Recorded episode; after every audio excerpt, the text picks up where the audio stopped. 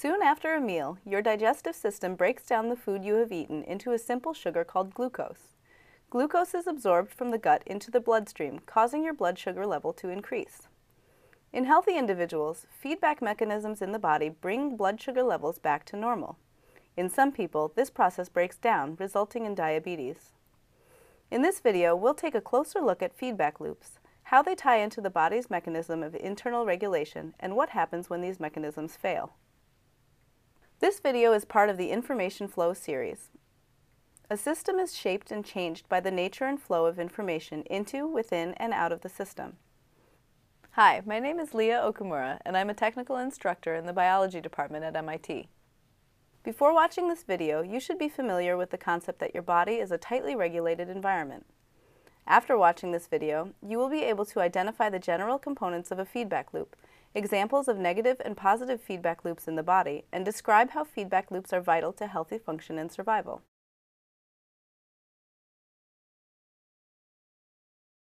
Our bodies rely heavily on feedback loops to control and regulate important biochemical and physiological functions. There are two types of feedback loops in biology, negative feedback loops and positive feedback loops. These act to either reduce or amplify the changes that occur in a given system. Let's see how feedback loops can be applied to thermoregulation. Imagine walking into a room that has an air conditioner on at full blast. After a few minutes, you find yourself shivering from the cold. Does the shivering serve a purpose? Yes. The rapid muscle contractions from shivering generate heat within the body and warm you back up. Now imagine taking a walk outside on a very hot and sunny day. After a few minutes under the hot sun, you are perspiring profusely. What purpose does sweating serve? As sweat evaporates from your skin, it helps to cool you down. Thermoregulation serves to control our body's temperature, much like a thermostat regulating the temperature of a room. From this diagram, you can see how thermoregulation follows a simple loop. Because the response in this case is always to reverse a given change in body temperature, we call this a negative feedback loop. Positive feedback loops are just the opposite. When a change occurs in the system, a positive feedback loop acts to increase or exacerbate it. Labor preceding childbirth is a classic example of a positive feedback loop. Contractions of the uterus during childbirth stimulate the release of a hormone, oxytocin, which in turn induces more uterine contractions. The self-amplifying nature of the positive feedback loop is repeated over and over with increasing intensity until the baby is born. After birth, contractions stop and the feedback loop ceases. Here are a few well-known physiological processes and parameters that involve feedback loops. Pause the video here and determine which ones involve negative feedback and which ones involve positive feedback.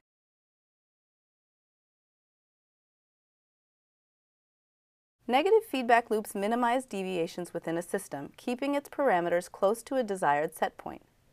The control of blood glucose, blood pressure, and breathing rates rely heavily on negative feedback loops. Positive feedback loops, on the other hand, tend to destabilize a system by amplifying a stimulus towards an extreme. This is important in irreversible processes such as action potential generation, blood clotting, lactation, and ovulation. There are many other examples of negative and positive feedback loops in the human body.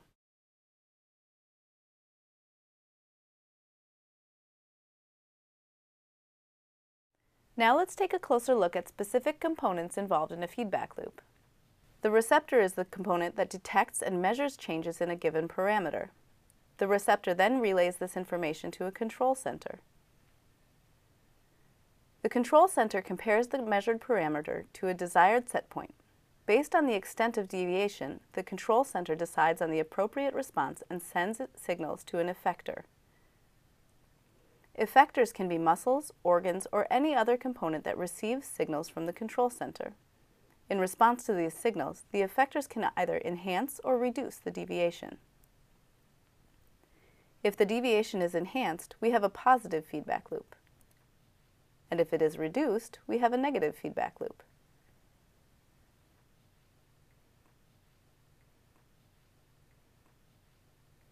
Now let's go back to our thermoregulation example in greater detail.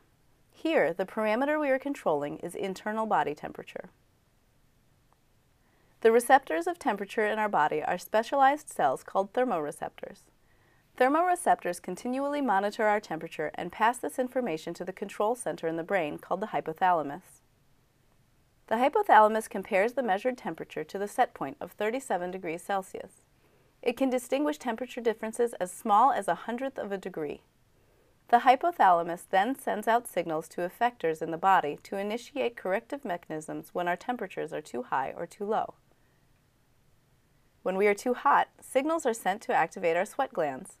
Blood vessels in the skin are also stimulated to dilate. These changes increase heat loss from the skin.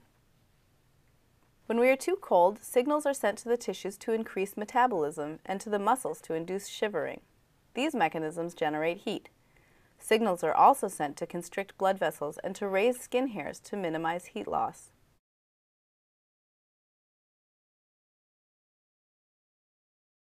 Both negative and positive feedback loops are equally important for the healthy functioning of one's body.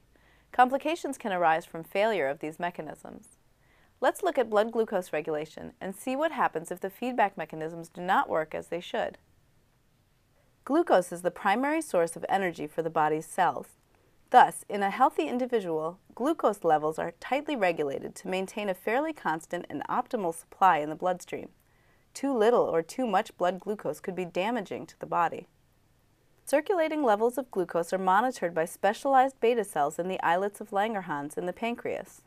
In response to high glucose levels, for example after a large meal, these same beta cells release a hormone called insulin into the bloodstream. Insulin is transported to the rest of the body, whereupon it stimulates the cells to take up and absorb glucose. Insulin also promotes the storage of glucose in muscle and liver tissues.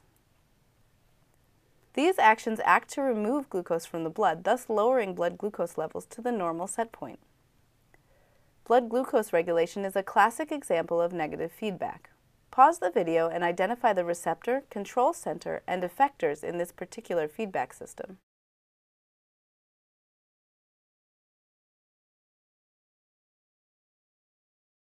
The receptors are the beta cells in the pancreas. These same cells also act as the control center and send signals to the effectors in the form of insulin. The effectors are the cells of the body that increase their uptake and storage of glucose in response to insulin. Now let's see how failure of the body to regulate blood glucose levels results in a disease known as diabetes. There are two common forms of the disease. In type 1 diabetes, also known as early onset diabetes, the insulin producing beta cells of the pancreas are destroyed due to an autoimmune reaction. In this form of diabetes, the body is unable to produce insulin. The lack of insulin means that the cells of the body do not take up glucose in response to increasing glucose levels. Hence, glucose levels in the blood continue to rise.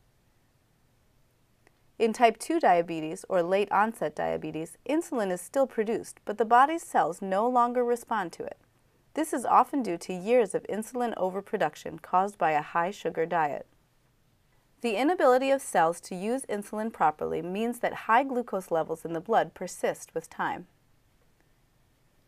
Type 1 and type 2 diabetes have very similar symptoms, but they arise from different causes. Pause the video and identify the parts of the feedback loop that break down in each.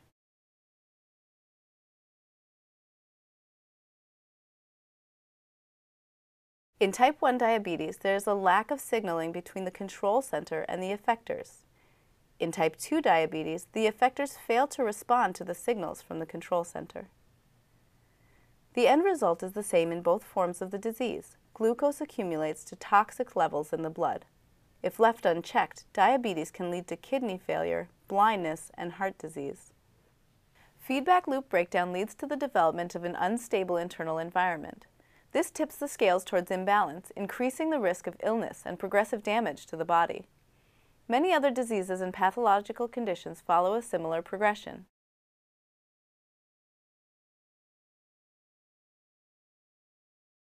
In this video, you learned about negative and positive feedback loops, their general components, and how they regulate the flow of information. We identified feedback loops in the body and examined their role in childbirth, thermoregulation, and blood glucose regulation. Our body relies on a finely tuned system of checks and balances to function smoothly. Feedback loops, like the ones described in this video, provide this balance. Failure of these mechanisms, as in the case of diabetes, can be detrimental. We hope that you will apply your knowledge of feedback loops and the consequences of their failure in the study of other biological processes and diseases.